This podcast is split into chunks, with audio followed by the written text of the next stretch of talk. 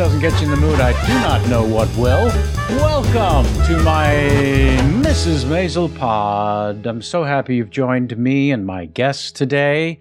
Oh, what a guest I have for you today. Uh, if you're new to the pod, let me explain a couple things up top, if I might. There are a couple of uh, Mrs. Maisel podcasts out there. They're terrific. They're fine. They're lovely. They do a damn good job. They care. That's obvious. And I love them for it. But, yeah, you knew that was coming. The but. None of them have the insider skinny, and that's what this pod is going to specialize in. We're going to have the cast on, crew, in front of the camera, behind, cinematographer, uh, wardrobe genius, every department head, production design, casting, just really in front of and behind 400 plus men and women who've worked on this show going to have so many of dozens and dozens and dozens of them to discuss, break down some episodes, but also just talk about the overview of working on this show. Again, inside stuff you're just not going to get on those other terrific Mrs. Maisel podcasts. But also, I'm going to uh, involve you in the podcast. You can write to us. Oh, yes, you can. I'm going to be reading your emails. Write to us, my goodness, at my Mrs. Maisel pod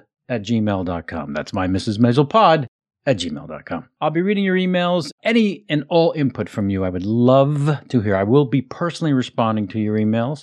Yes, that's right. And also, I want you to be involved in the questions for my guests. So, anyone who's ever worked on the show, cough up a question about them. You don't know. You don't know when it's going to come. If I use your questions, there's prizes involved. Oh my goodness do I have prizes? Again, these prizes, much like the show itself, are um, items that you're just not going to get anywhere else. How would you like an autographed copy of the script? Uh, The Marvelous Mrs. Maisel. Would you like that? One of the prizes. Mm-hmm. That's right. To enter this contest, simply promote the pod on your socials, as I mentioned. You can also win a copy of our wardrobe genius, Donna Zakowska, historical, comprehensive, and entertaining book, Madly Marvelous, The Costumes of the Marvelous Mrs. Maisel. I've got six copies that she generously autographed to give to you as contest prizes throughout the course of this podcast. They are items of uh, prize that I have my particular hands on because of my involvement, of course, as a series regular on this multi award winning show. I'm still hyped up from the music. I don't know what it is. That music just, mmm. Can't get enough.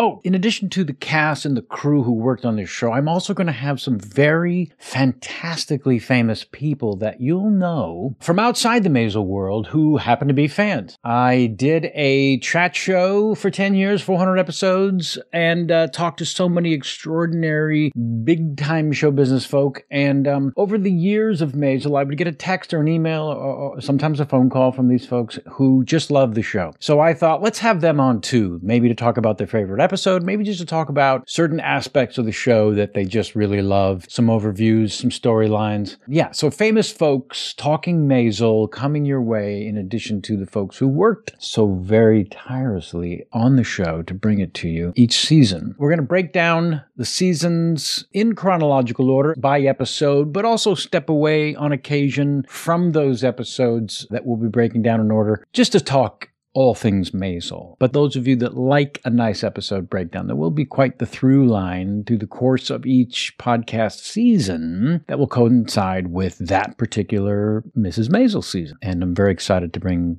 all of those famous folks and their input about the show to you.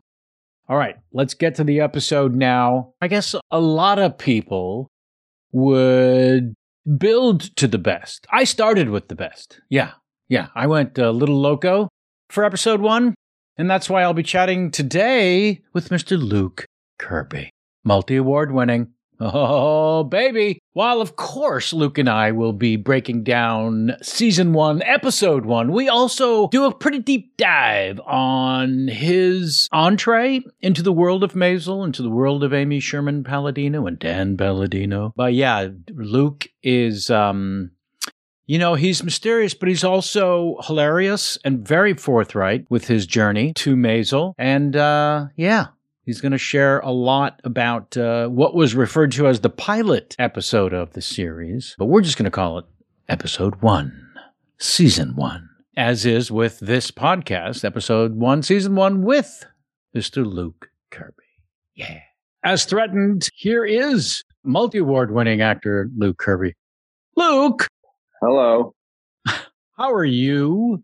I'm I'm well. I'm thinking. I'm trying to think of what the multi would. Well, We, I think we me. share two SAG awards. Oh, jeez, we have to get into that.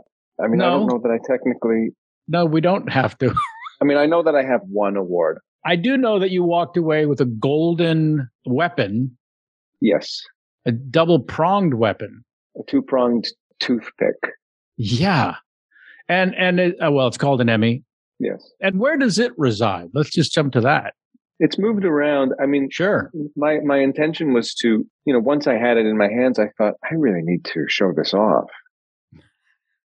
So you Because carry it? It hypnotized me.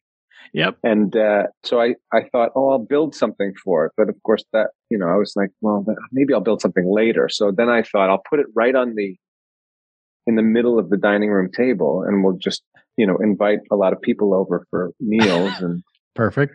we won't have to talk too much. Nope. But then I went straight from the ceremony to rehearsals for a play and then the play wrapped and then within a couple of months covid happened and so i never really got to have anybody over so for a year it sat i on on the dining room table but Yeah. with just me and Drea sitting across. She must have loved that. so it became a bit of like a you know a fruit stand Uh huh. Well, it can hold at least two items that it can pierce that's right of fruit. yeah And uh, uh, speaking of the SAG Awards, so I need you to weigh in on what I've done to mine. So the night of the awards, they hand you the absurdly heavy award, and then six Right. weeks later, the plaque shows up with instructions on how to adhese. Yes So when I got a second one, I decided to do a little something with it, and I'm just curious oh yeah what your first thought is on. I, I, well, I went to that callback. Uh, Yeah. yeah, he's a he, they're. What would So I- satisfy an actor more than meeting his identical twin? I mean, it made so much sense to me. It's you. You're perfect. Um, but also, let's start having fun, I thought, with the silliness of these things immediately upon the second one showing up. The first one, whatever it is, coveted, fantastic. If you're giving me a second one, now I gotta, I gotta have some fun. Right, you got to do so. Yes, Right. I mean, with two, you can definitely you can turn into bookends for sure. yeah. But Yes. you might as well play with them first, like action figures, the old school GI Joes. That's right. I like that. The problem with the bookends for me is it presumes too much that I've read. Yeah. I, it's uh, okay to present that you read, though. I mean, that's what I do. well, you present that you dine. yes, that's true. And how? Yeah. I have to tell you, I did a uh, very shallow dive Yeah. before we got on this here Zoom. Of my gene pool. Uh, no, just of your IMDb and came across a trailer for No Man of God, which uh, we had talked very little about Oh in terms of your being involved in, but I didn't realize you you were starring in that with Elijah Wood, who I worked with on Barry Levinson film, The Great Jew Saga Avalon, That's right. when young Mr. Wood was a scant eight year old. Did he seem Right. older when you worked with him? older than eight. Not especially. Right. He is forever youthful. Uh, he maintained. I mean, I you know I of course have you know known him my whole life as a viewer, and Sure. I've watched him grow. And I actually have a theory about his like you know he's so he's such an exceptional sort of byproduct of Hmm. child acting and all that. You kind of go how how. Yeah. I mean, if everybody ended turned out like Elijah, you go, children must be actors, Yes. right? You know, you would say, where do I send them? yeah. Yeah. How is he not negatively affected by a single moment of this life at work? Yeah. He's just, he's incredible. He's just an incredible It's Ripley's. person. It's Yeah. Ripley's. Or, or he's got the ring. He actually has the fucking ring. well, I think there's something about that for sure. I think that that provided him a kind of energy that, you know, Or just those he years in New, definitely, New Zealand. yes, the years in New Zealand, kind of, you know, he was in the ice storm Yes. and he, it, it, I mean, everybody in that movie is phenomenal. That movie is just insane. But there's But I- I kind of, of- ether. Yes. There was some huffing of ether. No. Yes. Uh, he ends up he he gets electrocuted Well, in that, right? I'm going to say sure. Anyways, I just thought maybe there was something about it was the one time that I saw him and I I went, oh, he's going through that phase, Ah. that kind of like the in between of Right. a child actor where it can all sort of crumble. Yeah, it can go in various directions. Corey Feldman. but then he went to New Zealand. but then he went to New Zealand. Yep. He was saying That's what that's what I plan to do when I turn in the waters. nine. Yeah. Uh, but now Jamie and I are excited to see the No Man of God. Yeah. Uh, Yeah, it's um I think Amber, the director, did a really fantastic job and kind of elevated the movie into something that it wouldn't have been without her at the helm. Yeah. So I'll, I'll be interested to see, see what you think. you read the script. This is the story of um, Elijah plays the. Well, all I saw from the trailer is that he's like an interviewer, but I imagine that he has an it was, he's, occupation. an F, he's an FBI agent, a guy named Bill Hagmaier, who is a retired FBI agent. who's the one who spent time with Bundy, yeah, over over the course of many years, sort of had these these meet, you know meetings, and uh, was was with him kind of up until the end. In fact, was there, well, you know, uh, in the days leading up to his execution. Yeah, Wow. yeah, it's a fascinating guy. You know, the stuff that he's had to um, kind of be privy to in terms of the work he's done. It, you know, that case uh, only scratches the surface of his experience, but really an incredible guy to talk to. Like, you know, it's an amazing uh, example of how people can compartmentalize. Mhm. Uh, you know, unlike we actors who you know have to bring all the work home with us. technically. Mine doesn't even make it to the trailer before I take the makeup off. uh, in fact, on both of those SAG awards, the word surface was used in the description of my work. So let's talk a little bit about your introduction to the world of Amy Sherman Palladino. Okay. Uh, wh- where were you when the opportunity to enter this world came to you? I was in Los Angeles. I had Andrea and I had just gotten married, like maybe two nights before. Come on. I'd gone the next day. We went to this awards show where I was collecting something for a movie that I had done called Touched with Fire, and I went up and got a did a speech, and I. You know, I, I, I'm not adept at that kind of thing, and I sort of, but I did sort of feel like, oh, I did good up there. Uh oh. And then, but then I got this thing, and I also I met Rob Reiner that night, Uh-huh. because he was there. And then I, I got the next day, I got these sides for Lenny Bruce. And I was like, that's weird because I was sort of fancying myself a bit of a, a talent last night, Performer. you know, some stupid fantasy. Now was, was you said two nights after the wedding. So was Homer conceived around this time? Yeah, that was the, that was the night. It- yes. He had to gestate for, um, A few five years. years, Uh-huh. but you know, uh, Yeah. he was born with teeth, which makes everything easier. Always. My goodness. We should say for anybody that doesn't know, Homer is our dog He is your dog and he is, uh, and he is our baby. he's one in a billion is what he is. Yeah, no, that's true. So you get sides from Rob Reiner's office for Lenny Bruce, Yeah, basically. and that's confusing. Uh, and do you have a conversation with anyone uh, first, other than your agent, or or who do you? Just my agent, my my my manager, my manager, Gene Parseghian. At the time, he said, and he said, "Oh, you could play Lenny Bruce." And I said, "Oh yeah, thanks for the." It's the first time you've said I could do anything. It's weird. It's weird that he was your manager, quote unquote, at the time. Well, he's gone now. He's. Is I mean, he's. I. I. He's. He's. He's. You know. was he kind enough to pass away, so you didn't have to fire him? Yes, exactly. Yeah, Why can't they all go out like that? it's true. Why are we It's forced true. to transition from one representative to another? The single worst part of quote unquote. well i've never i've never you know that's the only time i had to do it um that's not true but um yeah no he's not here anymore but he well we worked together forever Uh, Did you come up with him in the Canada? I don't have a manager now, so in some ways, I kind of figure he's still my manager. Did you bring him from the Great White North or No, he was in New York. He was in New York. Gene was like a heavy long- hitting, Yeah.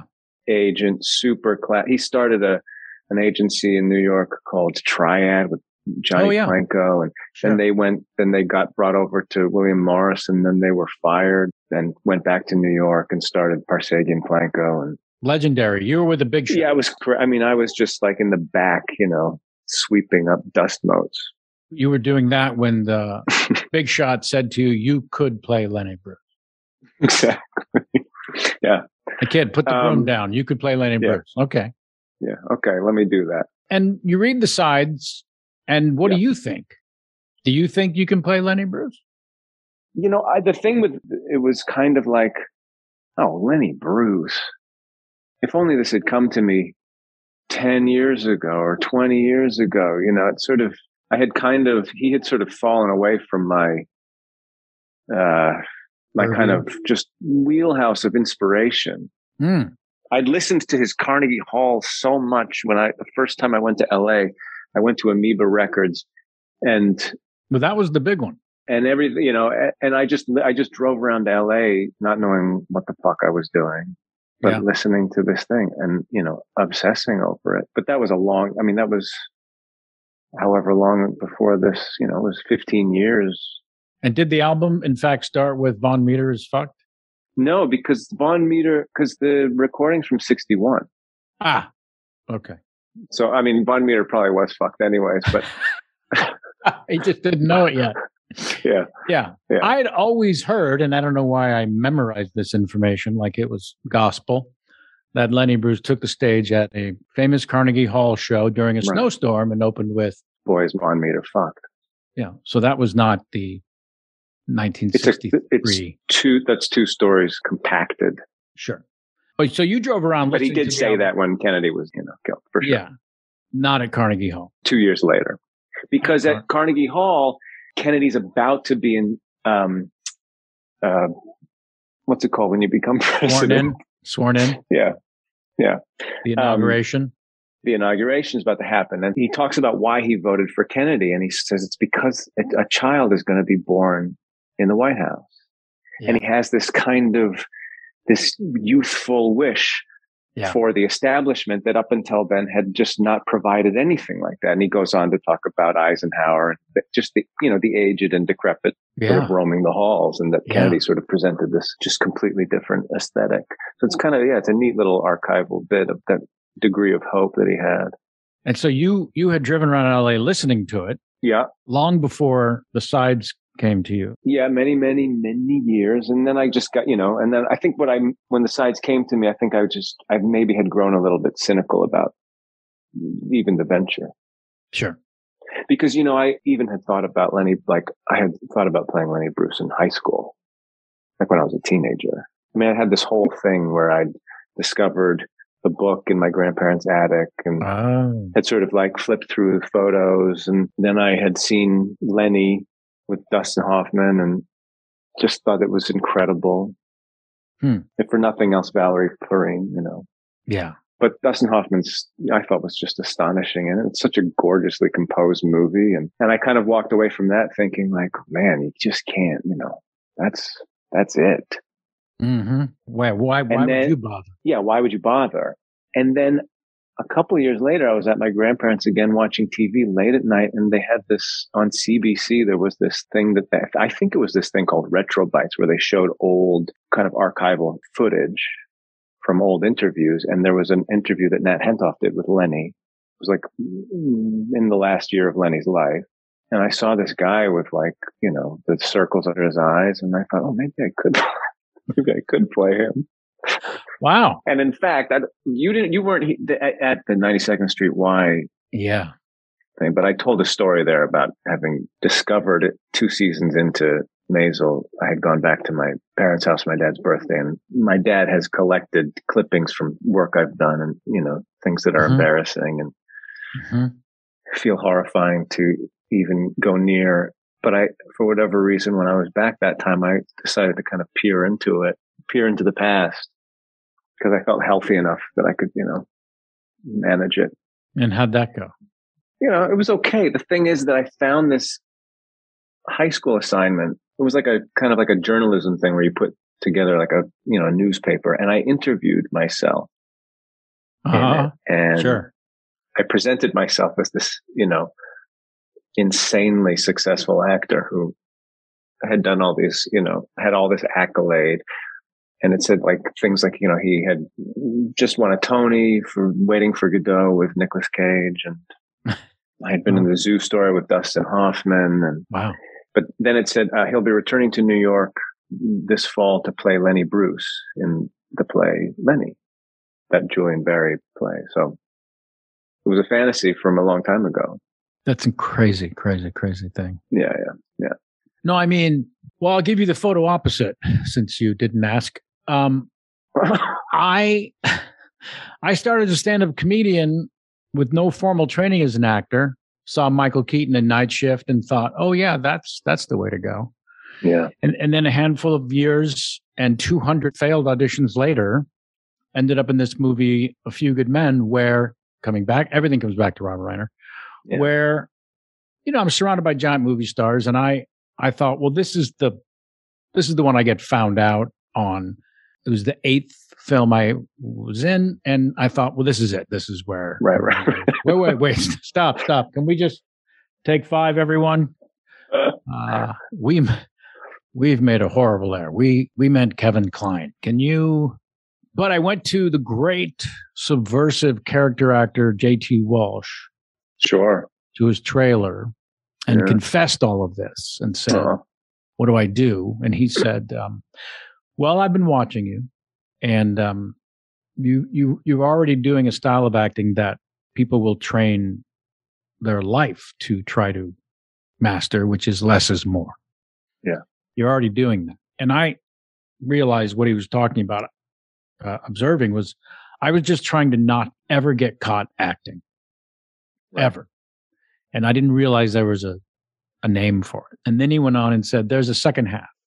Less is more, nothing is best. If you can do nothing in a scene and pull focus, you win. I'm not sure what I was going to win, but get to that photo SAG which is not the case, which is why I brought all this up because it wasn't until I started playing Moish Maisel, a loud, obnoxious Jew, something I had painstakingly stayed away from. Uh, just the loud, obnoxious part. I I'd just been throwing everything away quote unquote uh, less is more ever since JT told me that was a a technique. Right. made a career out of less is more really truly. And then the best reviews and everyone I've ever known saying Maisel was a role I was born to play and was the single most crestfallen painful joyous celebration.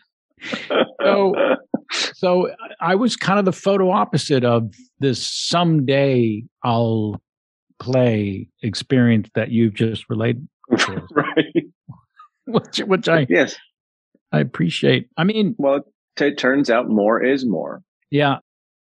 Well, Lenny, Lenny was that sort of inspiration clearly to a lot of impressionable teenage boys and women, perhaps, Sure. in the sense of, you know, his journey and, and where he ended up, where he started. I have shared with you, I did a thing at Carnegie Hall, the 125th anniversary or whatever the hell it was, Mhm. uh, where I did a, a Lenny piece um, as uh, as asked by uh, Steve Martin. But um, you know, I just had to memorize a bit of his that he did, as I'm sure your research showed. Very little captured on TV in terms of him actually performing before he Uh, would yeah. go on stage with a newspaper and talk about who was out Right. to get him. Two Steve Allen bits, There you go. So, and so then yeah, and then the Playboy uh, After Dark. yeah, and all of that you had already seen before the audition. No, I the only thing. No, I I had only seen the Nat Hentoff interview, which is from Wow. later in later in like I think it's even in '66, maybe. Uh-huh. But then after, yeah, when I got the audition, then I watched the Steve Allen with the airplane glue, which has the airplane glue bit in it. Right.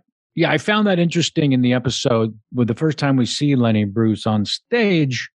They did choose a moment in time when he was doing that bit to tremendous success. Yeah. While getting on the Steve Allen Tonight Show with that bit was a monstrous successful moment in any stand up comedian's career. So for the audition, the very first one was with the casting director or with Yep, casting, yep. and then and it was the airplane glue bit and the last scene of the pilot. Yeah, which is that's the real acting performance piece in terms of your interpretation of a man. Well, yeah, it's, yeah, it's Amy's voice. Really, I mean, it's Amy kind of the you yeah. know. Yeah, yeah. This was yeah. not as spoken to uh, like the Steve Allen bit. Yeah. As seen on TV, the monologue conversation. Well, it's an answer to Midge's question. Yeah. And uh, so you did those two pieces for the audition, and then what happened? And then it was a callback. Like you know, I maybe within a week.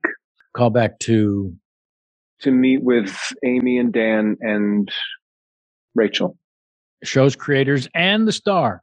Yeah, your first callback on the project. I think my, I think that was it.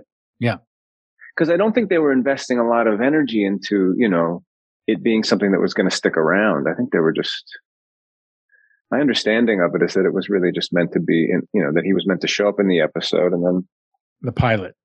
Farewell. Yeah. So it kind of happened in the way that, you know, day play type jobs happen. You know, you just, hello, nice to meet you. How do you do? Okay. You got the job. Great. See you there. Rather uneventful is what I'm hearing. I mean, a little bit. I mean, or it was exciting. It, it was exciting, you know, and there was a part of it felt like it could be something. I mean, it's, I had, I think within that time I had gotten the script then and read it and thought that, you know, saw the, you know, how formidable the writing was. Yeah. I didn't know how formidable the production was going to be. Like I, that was a whole other level. I don't think anyone but, could have yeah, imagined. Yeah. yeah. So did you get a sense of Amy in that first meeting in terms of who you would later spend a lot more time with?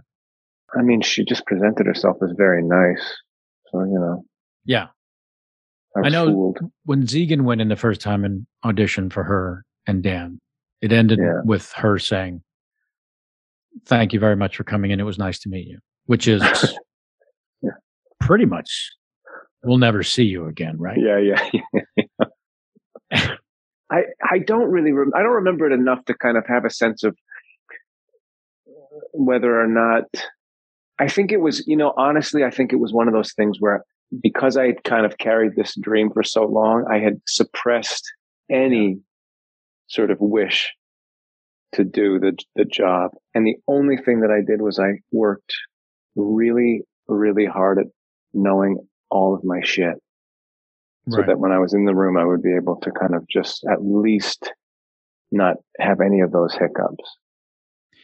Yeah, sure. Um, which it turns out is was it was like a good intuition because of how Amy and Dan work. You know that they really they really want to hear things kind of as is and with a pace and all of that. So in one and pace it up. Yeah, but I know when I got the call, I I felt I, there was something about like, oh, I'm going to play Lenny. You know, that was special. Yeah. The first thing anyone notices from your performance in the pilot if they had any previous sense or knowledge of Lenny's cadence mm-hmm. and jazz infused banter and rhythm and physical movement. Did all of that come together for the audition, or is it something that evolved after getting the job before you shot? I think they even provided me with the clip mm-hmm. with the airplane glue clip. And I think there was also a recording that they sent along too. So after getting the job? No, maybe even before. Amazing. Um, if not, I found it on YouTube, but I kind of want to say that they provided yeah a source because I seem to recall there being two different versions. Like there was a version that they, because the version that they used for the show was a recording not from the Steve Allen. Mm-hmm. There's a few little subtle gradations and differences.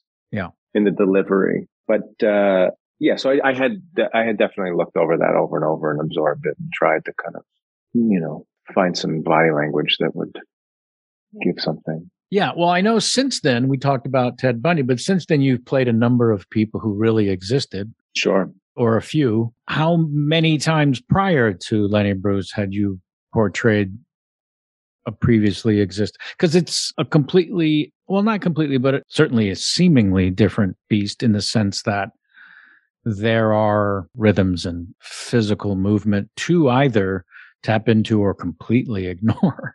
Yeah, yeah. Uh, I I don't know if I had done any. I can't remember to be honest. Did, yeah. Did you find that part helpful that it was uh, existing or daunting? Or I did uh, this guy who really existed in the movie Casino and and yes, yeah, and uh, Marty, as you're forced to call him, and I still never did. uh, but I can say it in the context of this. Marty uh, insisted I not meet the actual guy who was still alive. Right, right. But Marty was not of mind that I should do that, mainly yes. because it wouldn't have mattered to anyone if I did pick up on his rhythms. Right. Well, I've heard, I, I've heard a lot of, I've heard that a lot in sort of when people play real people. They, you know, I didn't want to meet him. I didn't want to look at anything. I just wanted to, you know. But in this, I didn't case, want to get caught up in mimicry. I guess. But in this case, you you have no choice. Well, I mean, having grown up just wishing that I could be the next Rich Little. That's not true. First of all, oh, no, okay, uh, the next George, and jo- since George Kirby is my grandfather. Yeah, exactly. No, but I had a, I didn't. No, I felt like it was time to just dive in and sort of, you know, you're not making a facsimile. I get you just it's, but you. I, his rhythms are so specific. That's that's really and, the, the thing. And his language is so specific. Yeah.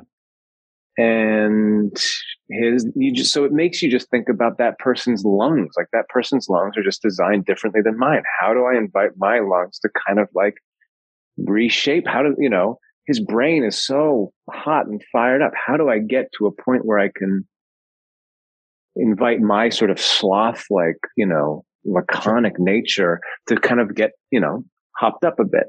Yeah. And play a jazz trumpet. yeah. So I, so it, to me, it was just sort of go for broke. And so with the, when I was doing his bits, it was easy because it was really just trying, I mean, you know, just trying to find the sound and then, yeah, you know, find some, and, and then playing the scenes was a little bit different because it's kind of, you know, you're not working off of a recording. You have to come up with something. Yeah. That works. Shooting the pilot. Yeah. Yeah. I mean, let's go to the maybe the phone call just prior of you got the gig. Was there a sense of relief or oh fuck, now what? Careful what you No, wish. it was really it was a really happy thing. I mean, Dre and I had just, you know, taken the plunge and mm-hmm. I wasn't especially busy wasn't feeling especially good about, you know, work yeah. and, uh, you know, what I was getting to do. So it felt like, no, it felt really, it was double happiness given that it was a job and that it was Lenny Bruce. It was just like, you know, so yeah, no, I remember going to saying to Dre, we were out in Long Island at my aunt's house and yeah, it felt, um, it felt dusted with something, you know, special. Yeah. Yeah, undeniably. And the shooting of it, was that also a similar feeling in, in terms of this is something special, or are you filled with self loathing while doing anything in front of a camera? No, I like I like to work. Great. I like I like to work. And I like to work I like working more more and more.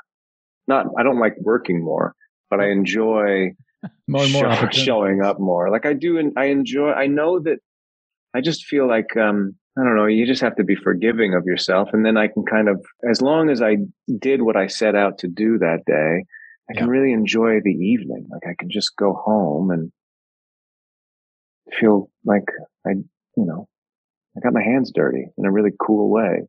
It's kind of simplistic, but it seems to sort of keep no. me sane. And was that the sense in, while shooting the pilot? It was, um, the first thing I did was the scene in the back of the police car. Ah, Okay.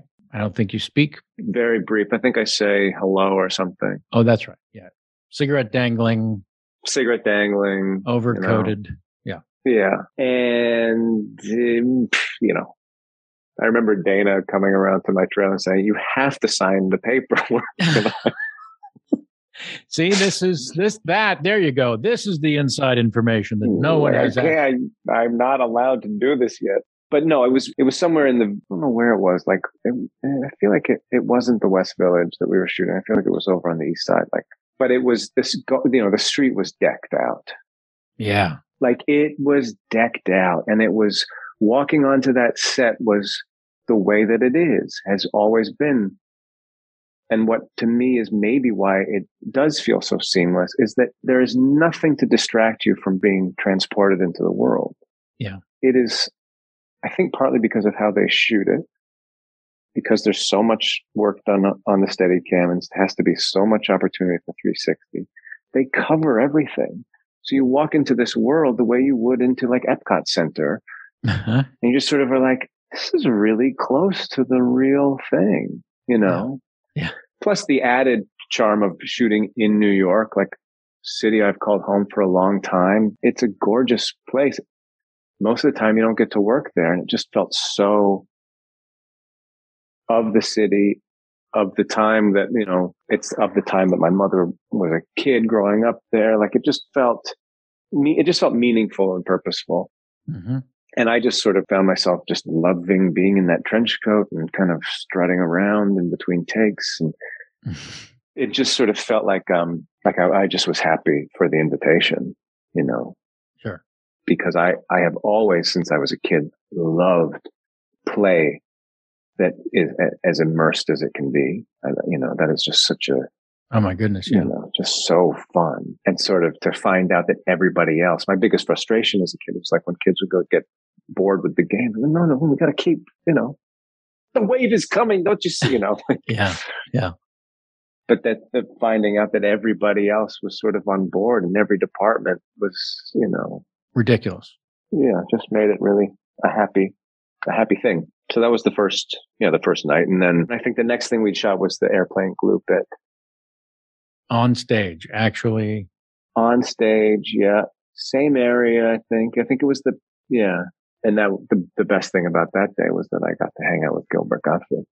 How about that? I mean, that was. He plays the amazing. MC. Yeah. Yeah. She's 18 in dog years. so you were very aware of him, his act for decades. Yes, my whole life, of course.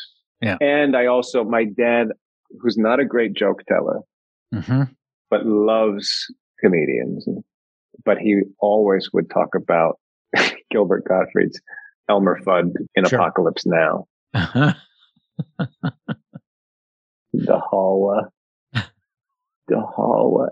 So growing up, my dad did that all the time and just made sure. himself laugh with that. Yeah. So I got, I was able to, you know, have a sort of a thank you moment with, mm-hmm. You Gilbert shared that with that. him? Yeah. Yeah. Pretty amazing. And the other thing that happened that day was Gilbert told me about his podcast, uh, you know, and then I, so I got to discover that.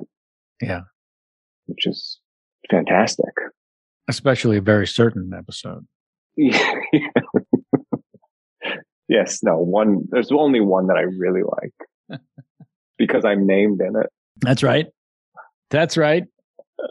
Yeah, I think you were one of the first people who singled out my uh, my appearance on that. Oh, I listen to it all the time. I mean, I, I, don't have yeah yeah a ginormous audience, but no. I do remember coming back to work at table or something, and you mentioned it. Um, do you watch the things you're in, and did you watch the pilot when it showed up on Amazon? before it was picked up for a series? I don't think so because I don't think I would have had Amazon at the time. Right. Uh, like I, I, to me, I think at the at the time it seemed like such an anomaly. I kind of I was still in the camp of thinking like, surely this isn't. They don't make television this right. way. Right. Right. I was a little, you know, I've I've always been a little bit behind on these.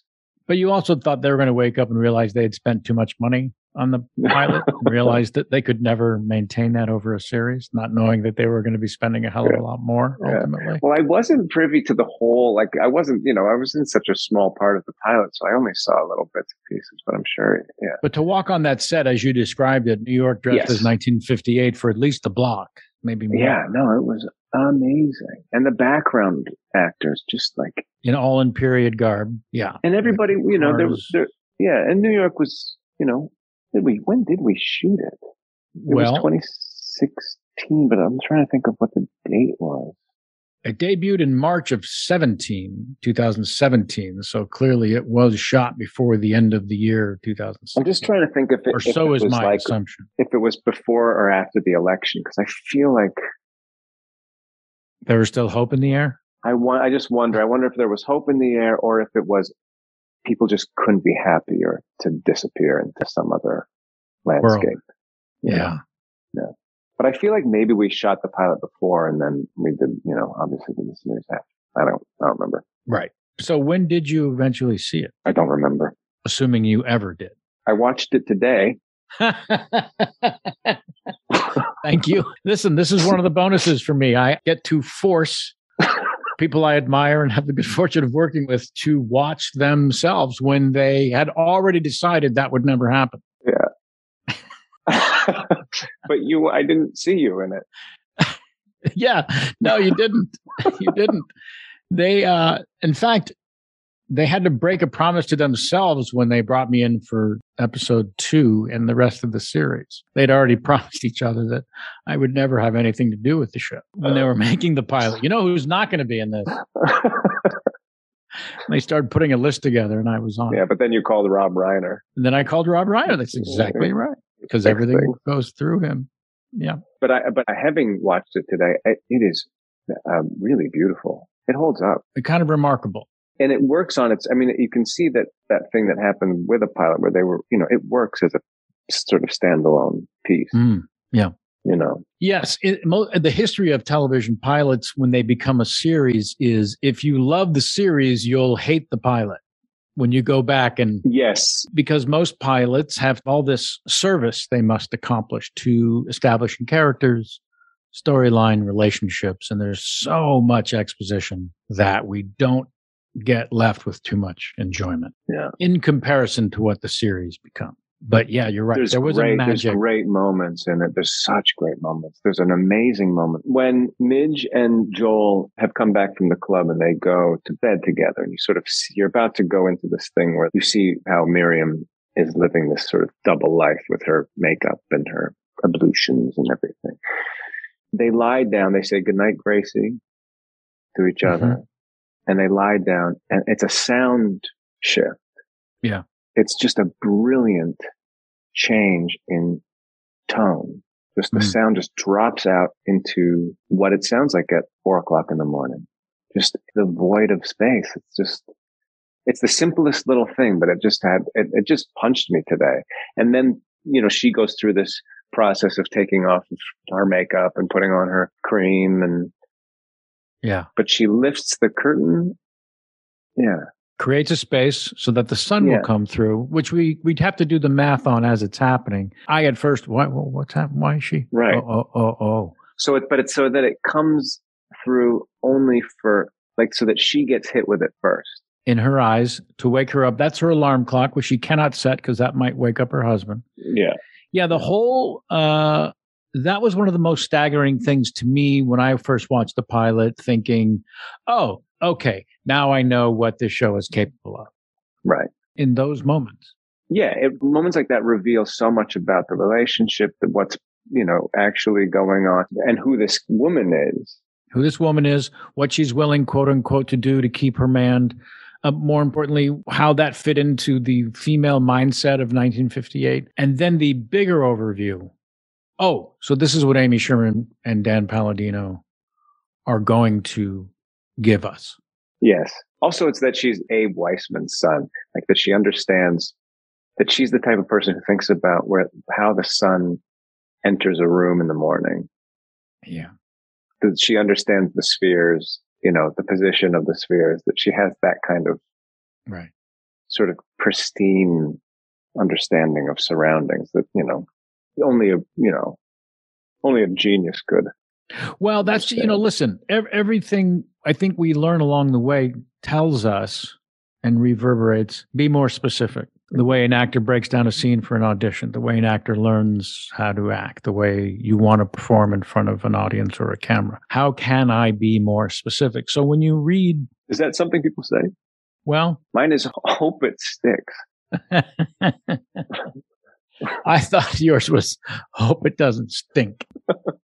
Our sponsor this week is Manscaped. To be clear, this message is for every gender possible. Whether these products are for you or someone you love, or maybe just someone you'd very much like to smooth it up down there, Manscaped is about to make this summer the smoothest yet. There's a reason Manscaped is the leader in below the waist grooming. So dive headfirst mm, into this smooth summer by going to manscaped.com for 20% off and free shipping with your code MAISEL. Manscaped Performance Package 4.0 has everything you need. They have built the ultimate grooming bundle for your summer fun. Their Lawnmower 4.0 trimmer features a cutting edge ceramic blade to reduce grooming accidents thanks to their advanced safe skin technology. The Lawnmower 4.0 has a 7,000 RPM motor. Mm. And new multifunction on off switch that can engage a travel lock and gives you the ability to turn the 4000K LED spotlight on and off when needed for a more precise shave. Did I mention this summer? This trimmer of yours is waterproof too. Beach, lake, or shower, this razor will gently, if not magically, remove the most annoying hairs. Of course, once you have the perfect haircut, use Manscaped's liquid formulations to keep that freshness even at the hottest summer barbecues. Their crop preserver deodorant with a smooth aloe vera formula is the best in the business for below the waist freshness. And this clear drying formula will keep you looking good while smelling terrific. Manscaped even threw in two free gifts to their Performance Package 4.0 the Manscaped Boxers and Shed Travel Bag, wearing sandals and some nasty toenails during the summer months. Oh, take a look at the Shears 2.0, a luxury nail grooming kit. This kit includes stainless steel nail cutters, tweezers, and grooming scissors. Get 20% off and free shipping with the code MAISEL at manscaped.com. That's 20% off and free shipping with the code MAISEL at manscaped.com. Time to make this the smoothest summer ever. So, when you read the script and then see the show and you realize, oh, we're going to get that specific. Right. Oh, it's important to the show's creator and the execution yeah. of those written words to be this specific. That scene is probably one of the handful from the first episode that make it crystal clear. That's what this show can be and will be. Yeah. And everyone I've spoken to about the pilot from the creative world mentions that moment. So it resonated. Yeah, it does. It also is, it sort of also is in the sort of fable of Midge and where she's about to go. It's kind of like this is partly your doing. Like your mm-hmm. undoing is partly your refusal to deal with the truth. That's right you know, whether it's, you know, for whatever reason she's doing it, if it's a sign herself, what, how her mother raised her, you know, mm-hmm. there's all these machinations at play, but it is. Even to the point when Joel, after bombing, comes back to the apartment and announces he's leaving, he's packing a suitcase. My dreams didn't turn out the way I wanted. She presses him for more. What are you talking about? And he finally reveals, I've been having an affair with my secretary.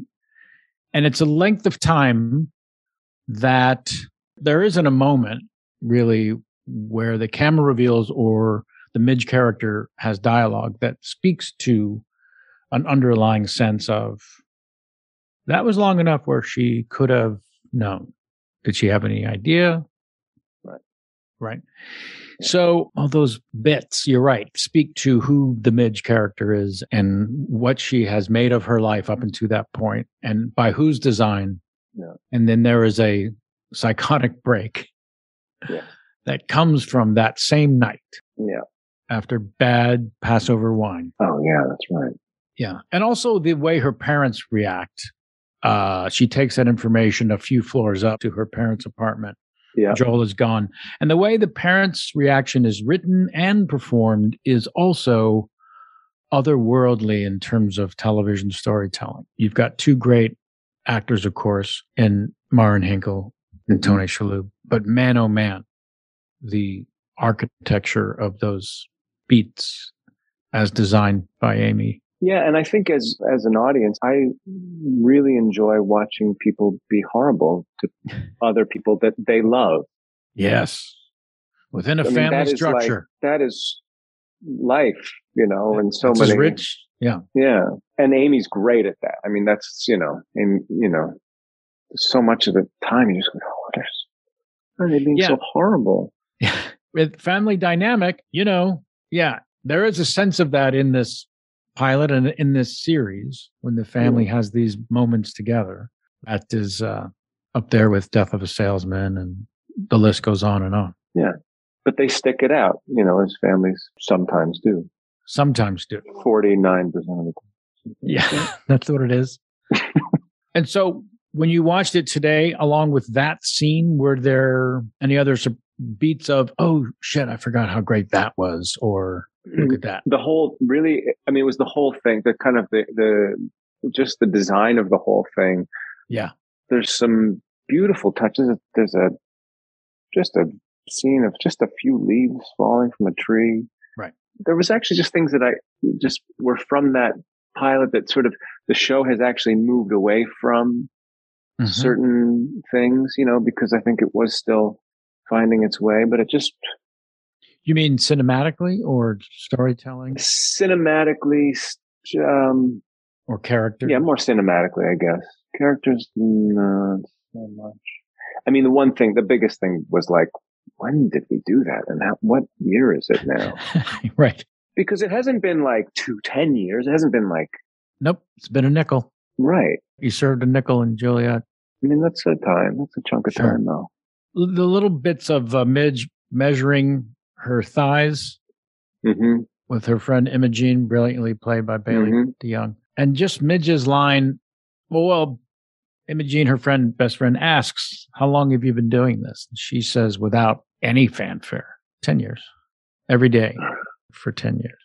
Yeah. And it's a bit of a throwaway, and yet it is a needle scratch stopping for me in terms of, I'm sorry, what?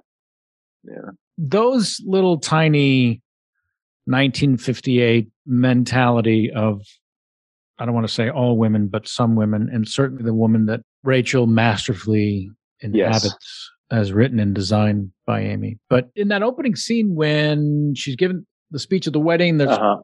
flashbacks, one of which is her and Joel ultimately going to see Lenny Bruce on stage. But one of the first ones is her and two of her college pals having their pubis bleached hmm which drives her in bra only out to the grass a few floors down, running in circles, trying to cool the area. Yeah. It was in that moment that I remember thinking not just Amy's architecture of storytelling, but also Rachel's commitment to realizing Amy's architecture. And, you know, there's a, a deftness of, of timing and nailing it. Yeah, and also Rachel's playing the the brilliance of this character who's so good at living in that world. Yes. she's so you know she's so adept at surviving that world but on the fringes of that world that you know is the gaslight are people live there is a world where people are living different lives and she's just sort of like going down and visiting that world because of joel's little Hobby. dreams hobby yeah and when she does by the way she is you're right she's following her own version of life Yeah. But that something is, something can't be satisfied in that life, you know, and she only, it's just by going down the, that drunken tirade at the gaslight, you know, she just discovers something about her. But she, there's only like, there's only like three beats where you see her kind of before that, just looking over the horizon of uh, her own dreams. Just, Yeah. and it's only when Joel is like asleep on her shoulder in the kit, just where she can just take a moment to think about she's the one making notes in the book she's the Yeah. one pitching ideas comedically what to do with the sweater with the holes in it Yeah. she's the funny one in the family by a lot Yeah. he's a guy with a dream that starts with doing somebody else's act Yeah. and she's her only method is to have original comedic thoughts Right. but the idea that amy's design is that the character goes back to the gaslight to get the Pyrex. Right. You know, because in a writing mode of how do I get her on that stage? Right. I can't have her go down just because she's that drunk and she wants to return to the scene of what? What crime? There was, there's no returning the, you know, and, and Yeah. the, the puzzle that that is. Those are the things that continue to astonish me about the show and Amy's and Dan's design and execution are the thought processes of how do we get from A to Z and, um, what happens. Oh, great, the yeah. when I was watching it today, the second time she shows up with the brisket and Yep. Susie does isn't interested. Mhm. I don't know if it's brisket the second time, but when she showed, I, I thought to myself, she's going to leave the Pyrex. Like, how, how's she going to get the Pyrex then? yeah. Yeah.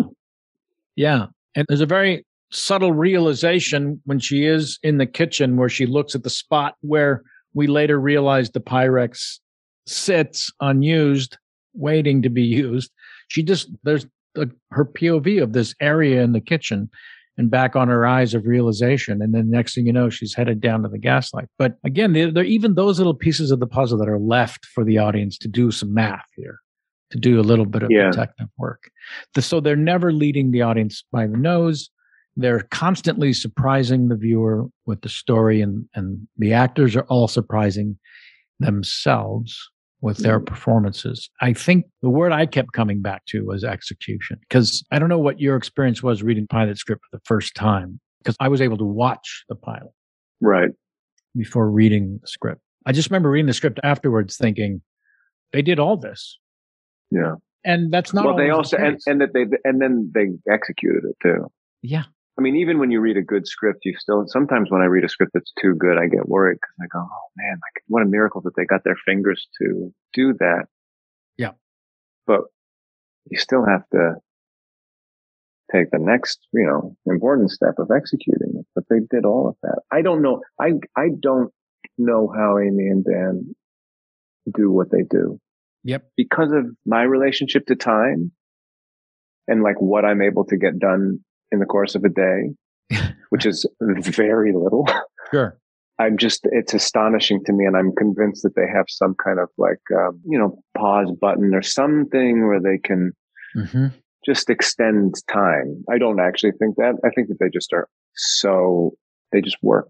Yeah. They work. they do work. just work and they the what they were able to work through during the pandemic as people are now well while we're recording this the last two episodes of the full fourth season dropped uh, a couple of days ago That's right. Yeah. and people are finally you know having the full experience all of that written during a time when the country if not most of the world was locked down and people were and members of the cast were questioning the way that the rest of us or all people when do we get back to quote unquote normal and a couple years later we're still asking that but at the time a lot of us were also asking how can amy and dan feel funny think funny write funny be who they are in this current brain and soul and heart numbing Yeah. No, I, I, I was like, I thought maybe the whole season would just be like, we would just go out to Long Island and do a remake of Interiors or something. You know, just like,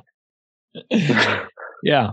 Yeah. I, well, you know, the first episode of season four, just to touch again on Amy and Dan's brilliance, work ethic, and execution. I will tell you, as a proud member of the Writers Guild since 1987, hey, nice. when I read and then saw the Wonder Wheel scene uh huh.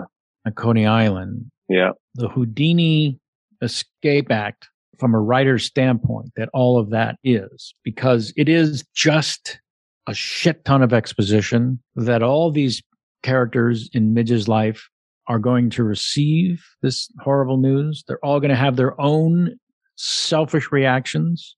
And rather than that being six scenes, it all happens in one scene in a visual, metaphorical, topsy turvy, unnerving environment. I mean, it's a Rubik's Cube of how did you do this? How did you come up with in that writer's hell of Yes. so called facing the blank page? How does Midge let everyone know that she's been fired? And I just remember thinking when I read it and thinking when I watched it. I don't know who comes up with this. Who comes up with Right. this uh, and executes it the way they do and did. Yeah. And Yeah, no, it's incredible. it began with the pilot. You know, there were. I mean, I haven't watched that episode because I'm not in it, so I don't. I understand. And as I've told you, while most actors can't bear to see anything they've done, everything, every thing I've ever done plays on a continuous loop on seven different screens in my home. And it's not great for Jamie. It's not, uh, it's even worse than it sounds. Still learn. Well, going on 15 years, I still think so. I still think there's time. Yeah. If there is anything else in the pilot that comes to mind, I, I like the introduction of characters. Uh, I would like to just your take on the introduction of the Susie character. You know, it's sort of a classic curmudgeon. It's brilliant. I mean, I, I had for I actually it was amazing to me. I had forgotten Yeah. that that was what she was. Yeah. because their story has now, be, you know, their relationship is now so embedded in you know the pursuit and her belief in Miriam and Miriam's concern for Su- like The origins. they've been through so much at this point, but Yeah. but to see it was great. I was because you looking at it kind of going, like, how are these two ever gonna Yep. come together? That's not gonna happen. No. How did they? Yeah, she's such a sort of she's just an impossible Mhm. she's just a wall of no in that episode. I mean, who writes, who decides? I mean, introduce a character by having her come from off camera to on camera, saying the word fuck really extended and long as she approaches the phone to answer. Hmm. You know, as a stand up comedian, I came to learn really you've got, I used to think 20 and then 10, and I think now five. You've got five seconds, the opening five seconds Right. to relax the sphincter of the audience in my mind that they are in good hands. Yeah. They are a beast that they did not show up to rehearsal. They've never acted together as a group. There's a very bizarre social phenomenon that happens within an audience. hmm And if you can get them on your same page in the first five seconds, that's a challenge that I have enjoyed and have tried and failed various ways. Oh yeah. So when it happens on screen, like the introduction of Alex Borstein's multi Emmy award winning portrayal of Susie Myerson, uh, holy cow. Yeah, Yeah. and it also she's she is sort of she does provide you know she's that thing that Midge is denying you know that kind of Midge's lifestyle of kind of keeping up with you know her image Mhm. and the work she has to put in of being the perfect wife, the perfect mother, the perfect ankle. Right. Susie is a kind of just a, a is a revelation. You know that there's there's another way. You can be honest with yourself, Yeah. right? And, And Susie has her own sort of you know she's in has her own version of denial, but she is she's there. You know. Yeah. And also to talk about the architecture once again, not just establishing the Susie character with the first word out of her mouth, but her character is going to represent, no, I'm telling you, you can have a career at this Right. the next morning, later that night, the next morning. But when we first meet her, what's been articulated and executed and is that, as you said, Susie represents the real, honest, no bullshit source of opinion mm-hmm. so that we don't even have to waste time when getting to know these characters of Midge saying to Susie, well, what do you know? We as the audience have already decided. Wow, you won her over? Right. Right. Who we, we see her through her eyes. Uh, when uh, we don't yet know that the Joel character has done Bob Newhart's material, unless you happen to be a fan of Bob Newhart Sure. prior to seeing this episode. And we're sensing something from Susie over on the side looking at him. And Amy, who directed the episode, actually won Emmys for writing and directing and best comedy, all in this pilot. Amy makes a point of having Midge's character, or the character of Midge, glance over and see Susie watching Joel dismissing what she sees of him. She can sniff it out, right? Yeah. Or does she know? Midge doesn't know why, but Amy makes a point of letting us, the audience, see that Midge has clocked the Susie's. Susie character who's clocked her husband as being not impressive. Yeah. And then when Susie comes up the steps to the sidewalk where Joel and Midge are after the performance, and Susie returns the Pyrex, it's the first time when she walks away, Joel's character says, Who's that guy? Which I completely forgot was in the pilot. You know, this runner that has been used. Is it well, it's in the Guinness book. I don't know the exact number, but Oh no, it's like I mean, who knew that Yeah. a horse's heartbeat could come back so many times? yes, But it works every time. every time. Yeah. It's crazy. just the sense in the pilot, like we were saying, how most pilots are not entertaining as much as the series is going to be because they're introducing and establishing all these characters. But in this case, when that little moment we talked about with Midge in the makeup while her husband sleeps, the moment we meet Abe Weissman as multi award winning, Mm. performed by Tony Shalhoub, when his reaction to his daughter saying, My husband has left me Yeah. is staggering. Yeah. It, it represents a moment in time of also 1958. It represents today, and just in regards to the eternal reaction of a father being completely out of touch Yeah. with what his daughter's going through. It's all happening to him. What does he say? He says, "Go back." Yeah. Yeah. He says, Fix your face, put on a dress, find him, and make him come back home. Right. Abe Weissman says to his daughter. Right. After Yeah. he has that very funny moment of getting in her face with, What did I tell you when you Yes, went to that yes. college? That's Yeah. right. Yeah.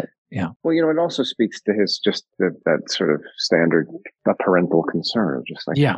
he doesn't know who she is. She's done such a good job at presenting this person. He doesn't know It's all come to unravel. who she is. He doesn't Yeah. know that she's fine, that she's that this is meant to be, that this is No, she was playing by a playbook that he had agreed to until this moment. yeah. And also, Marin Hinkle as Rose, just wailing of crying, instantly goes from a heartfelt reaction to a dramatic Sarah Bernhardt sort of um, the way that only a mother can cut Yeah. deeper by She's incredible. by making it about themselves. Yep. Especially with a daughter. So it culminates in her bailing out Lenny. And we realize eventually, at least in the pilot, she bailed him out because she had a very important question for him. It was enough that Susie Myerson said, You've got it. I've seen it twice in 15 years of doing this. One was when this tan prick from LA came out named Mort Sahl, and the second time was you. I guess Lenny never played the Yeah, gaslight, but that was enough to propel her. But she needs to hear from Lenny Bruce, who she saw on stage in the early stages of her dating, which we saw earlier. And she ends up sharing a cab with this guy. And so she goes back the next day before his wife, Honey, arrives Right. to bail him out. Yeah. Because she's got questions for him. And um, you mentioned earlier that that scene, either for the audition or for the shooting for the pilot, was really the first time for you to get away from the material and get into how did this guy think and talk and react. And you Yeah, gave all the yeah. credit to Amy. Yeah. Just fine and understandable. But Okay, maybe the trench coat had something to do with it. Right. I was going to say the hair and the trench coat and the cigarette should get a little credit. Was there a lot of takes? Were there a lot of try this? Not that, not that I recall. I think Yeah. it was kind of we did it pretty quickly, but it was fun. You had worked on it, I'm guessing feverishly during the audition, but you didn't know Amy's real take beyond the written word at that point. You had made all the creative decisions in the performance. Yep. And did you find much of a transition from what you had designed to get the job to what you did to make your fearless leader happy? Especially, I, I, I tell people all the time, the only note I think I've ever gotten from Amy in, in all these years and seasons was to pace it up. yeah, I think that is maybe all that came in. Really. Yeah, I think, uh, There's never I, a I debate or a conversation about a thought process within the actual character ever. No. No, and I, yeah, I, I mean, I know that I loved what he said. You know, I love, I loved what he says to her.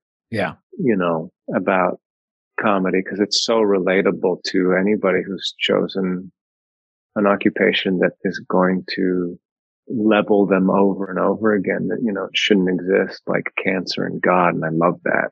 Oh. Uh, you know, I, I think that's a really, that's Amy talking and in a way that's so her and so.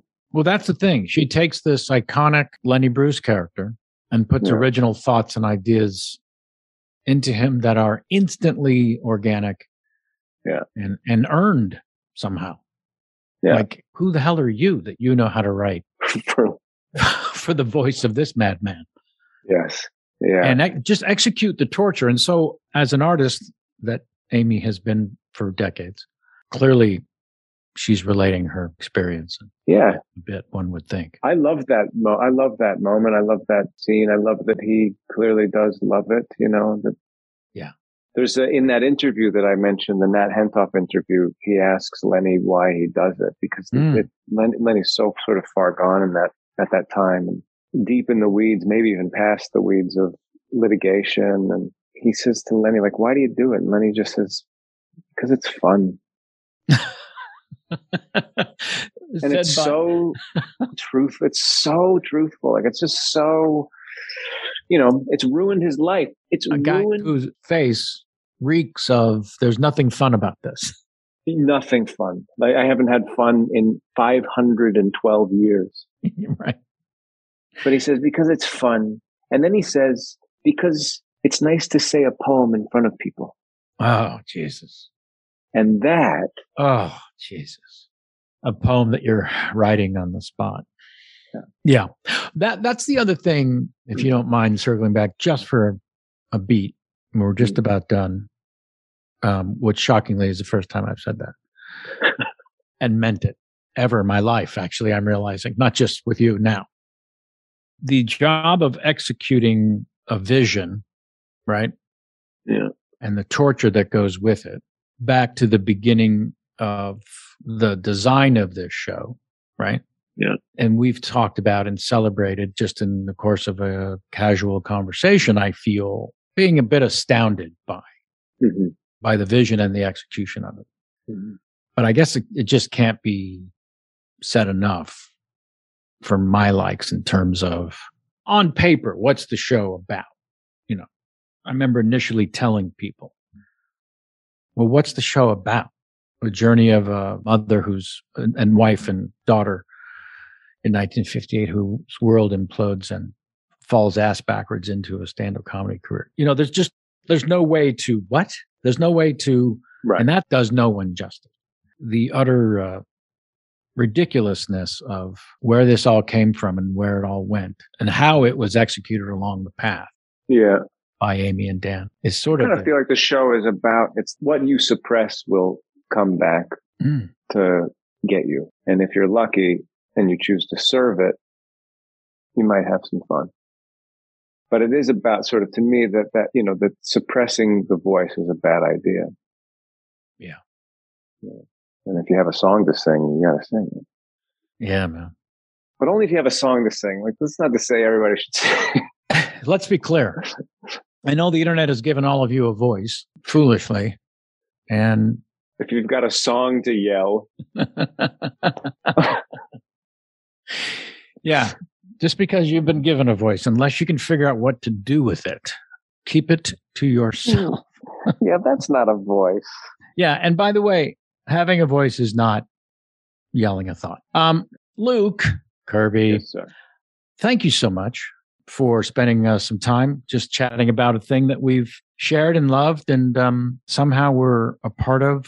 In a way, I feel that you share a similar experience with my own and with everyone I've spoken to over the years who's been involved with the show in every department, which is, yeah, this one was just special and yeah. ridiculous. And I don't know how it even happened. Yeah. How it was even allowed to continue yeah, it's a bit of a lifesaver. Yeah. Yeah. Really, really, uh, yeah. What a beautiful thing. How many more seasons do you think we'll get?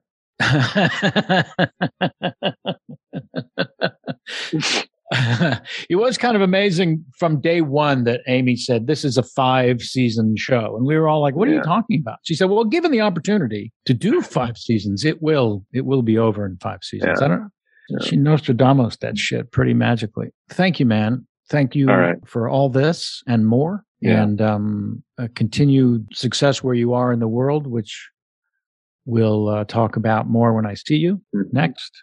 And um, yeah, unless there's some other comment or some other moment, was there? I'm sure this is one of those horrible questions that's asked in press junkets. What's the weirdest thing a fan ever said to you? But was there an enjoyable moment from um, maybe? I, I I know when we're recognized by someone we admire. I don't know. For me, that Sure. tends to be. I remember being someone's date at a Golden Globes thing. All right, Matthew Perry, and um, a hundred years ago, and and as we're leaving, it's a traffic jam, and everyone is walking one step every four minutes as all these people try to leave this ballroom, and I end up side by side with Gene Hackman, who Uh-huh. Is arguably the greatest actor that ever lived, and Yeah. never given the same performance twice in Mhm. all of well my experience as a fan. And um, you know, at first he looked down at, at me because I'm short and he's not, and uh, smiled. But it was a it was a, a smile I've seen a, a billion times, meaningless, and um, Uh-huh. just one human acknowledging another. And finally, after being stuck in this traffic jam for seemed like a half hour, is probably a very long four minutes. I said, uh, I've been a fan of yours as long as I can remember. And he smiled and looked down, you know, and then another four minutes went by and he looked back to me and said, and I of you. And Oh, wherever that came from, even if it was just politeness. So was there ever a moment where there was a compliment that came your way from this work of bringing Lenny to eyeballs in a way that hadn't been seen? That is to simply say it hadn't really been done by a Canadian. Um, sorry, had to get in somehow. yeah, I know. I should have played more Sahl. Yep. Oh, good point. The biggest one has been that Kitty Bruce Mm, gave me her blessing. I mean that Wow. that that made it feel like um whatever anybody else said Yeah. doesn't matter because it you know at least we're not kind of you know that we're not troubling those you know yes. you know because there's of course there's so many ways to play this guy and everybody has their interpretation and their feelings about him and their archive and You could make it entertaining. yeah what i always felt with the important thing with this role this is, sounds kind of base but all i wanted to do was make sure that i played a man Yeah. not a legend or an outlaw or you know all these things that you know he had within him Right. but that i really wanted him to be rooted in the trouble that comes with this work Yeah. you know and that Human. that is why he why he what you know what he finds so satisfying about his relationship to midge is that they have that kind of simpatico you know just in terms of what it is to do this job and to at the same time try and be a person Yeah. to the people you love and i feel so strongly having kind of researched lenny that love was a huge driving force in his life Hmm. I mean, for somebody so void of sentimentality, he did say there are never enough I love yous. Hmm. You know? Uh, so that to me just made me feel sort of, once I had that, which Mhm. came after the first season, Oh, when I had that, I felt, I felt a kind of freedom with playing him where now I just feel like he's like a friend to me, you Yeah. know, I just feel this, know, I've just been absorbing him and taking him in. And, you know, every year that we come back to it, I go back to the recording. I just lie and pass out, listen. Yeah. I get so excited and I walk around New York and I just, just get right into it. And, oh, you know, it wakes up my body in a completely different way that I didn't know. And, Yeah. and it opens, you know, it just opens, opens me up in a really nice way. So that having Kitty's kind of approval was big. And Art Metrano reached out to Dan to say Oh, that wow. he had, that the first time he met Lenny Bruce, Lenny taught him how to, how to not come up with a goofy song and perform it for two decades on, uh, was how to, um, roll, roll a joint, uh, with, one, hand. Yeah. Yeah. That's spectacular. Well, Um, I'm relieved and thrilled that I asked a absolute pedestrian question. Yeah. Of uh, a run in with a fan because it led to uh, the most meaningful way possible. the big the one I'm I, this is the last one that I'll mention is that the first person that that said anything was Richard Lewis. Wow. Tweeted something evidently because Michael Zegen told he's like, Did you hear Richard Lewis loves you, Lenny? Having known Richard for 40 years, that's um, A, something I didn't know, and B, uh, completely unheard of, just in terms yeah. of of his uh, to my experience, he's about sharing love, but the capability right. of acknowledging that. Yeah, yeah. Wow. Well, we share the same birthday, so maybe it was that. Ah, yeah, I'm sure that's what it was. I'm sure that's all it was. But we also share that birthday with Gary Busey, so you know, I haven't heard from him yet. Here's what you'll hear from Gary Busey should you run into him. Cats. Not a bad musical, but you don't want them on your roof. Good point.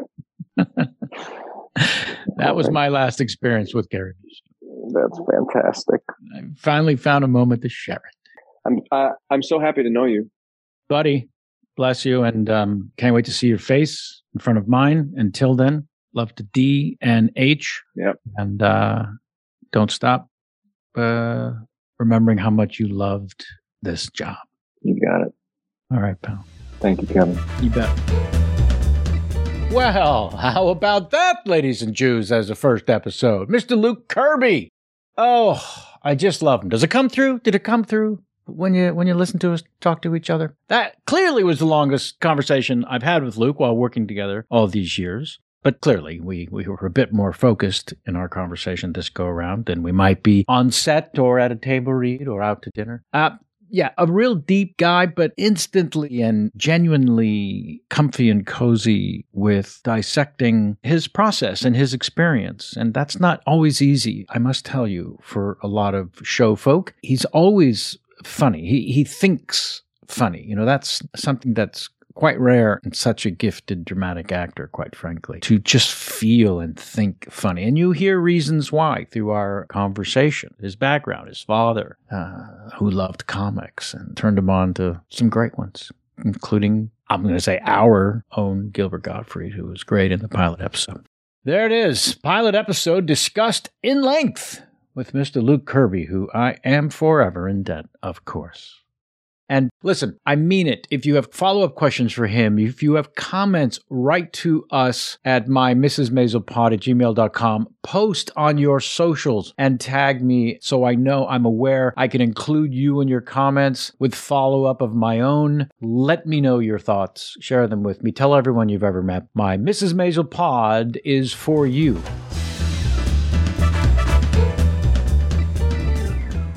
You know, another thing I would love you folks to do is to review this podcast on your socials. So I would like to first offer up a video thank you personally from me for doing so, but also some video uh, message thank yous from some of our guests. If your email gets read on the show, there will be a very special gift shipped to you. So be sure to provide your shipping address with your question in your emails to me Again, all of our socials, my Mrs. Maisel Pod, Instagram, Twitter, and so on. We have to boost that awareness. You know how this works. So I threatened I'll be reading your emails, and I will, of course. One of the other things, I'll be texting some of these annoyingly famous friends of mine to pepper them for some questions for me, for my guests, or comments about the show as I'm asking you to do the same in your emails to us, I'm going to be peppering some of these famous folks separate from having them on the show, the podcast. So I'm going to read one now, as I did pepper a few in preparation for this one. And this one comes to us from, I'm just going to say it, our very own Jewish Marvel Universe superhero, in this case, Ant Man or Ant Man.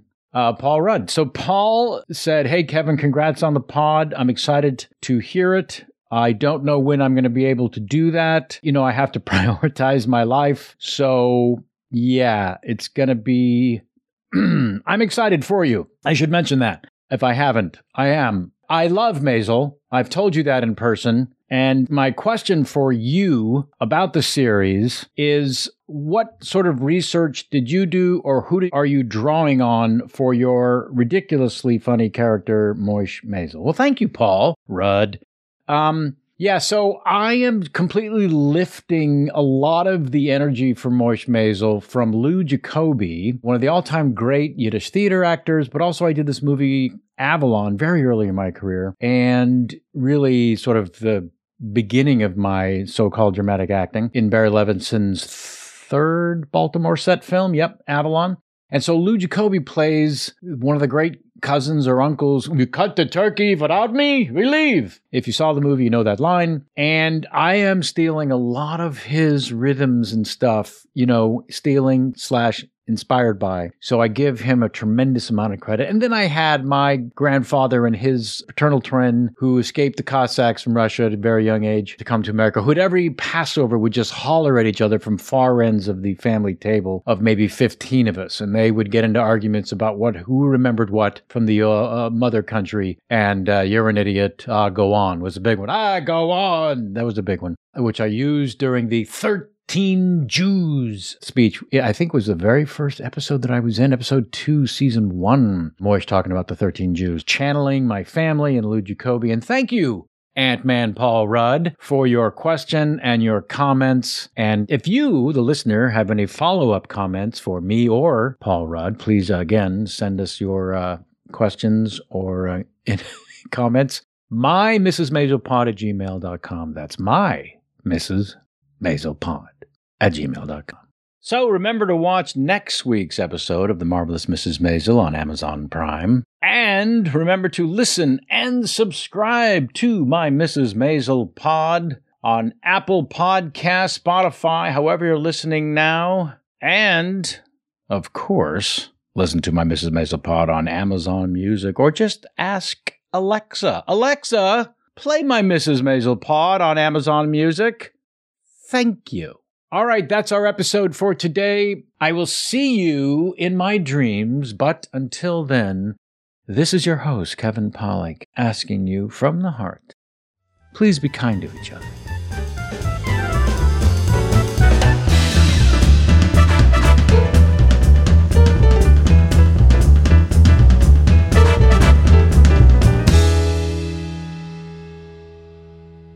Okay, closing credits time. My Mrs. Maisel pod was created by me, your host, Kevin Pollak, research writer, producer, Jamie Fox, and our engineer, recording, post production, producer genius is Ken Plume. My Mrs. Maisel pod is brought to you by the fine folks at Q Code.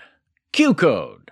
Sounds like something doesn't it? Oh, lastly, you should know I'm told by legal to make this crystal clear that my Mrs. Maisel pod was not sanctioned in any way, shape, or form by Amazon Prime, nor the show's creators Amy Sherman Palladino and Dan Palladino, although I feel the need to mention I did get their blessing. Okay, good. That should save me some legal fees. Welcome to a journey into the heart of the Texas Renaissance Festival the nation's largest and rowdiest celebration of medieval fantasy. But what lurks beneath the facade of tights and turkey legs? Well, we dove deep into the empire to uncover a history marred by mystery and misconduct, murders, assaults, and other crimes that tarnish its legacy. This isn't just a fairy tale, it's a cautionary tale of power, fantasy, and the consequences that follow when they all collide. Search for Crime Waves Renaissance Texas on Apple Podcasts, Spotify, or wherever you're listening now.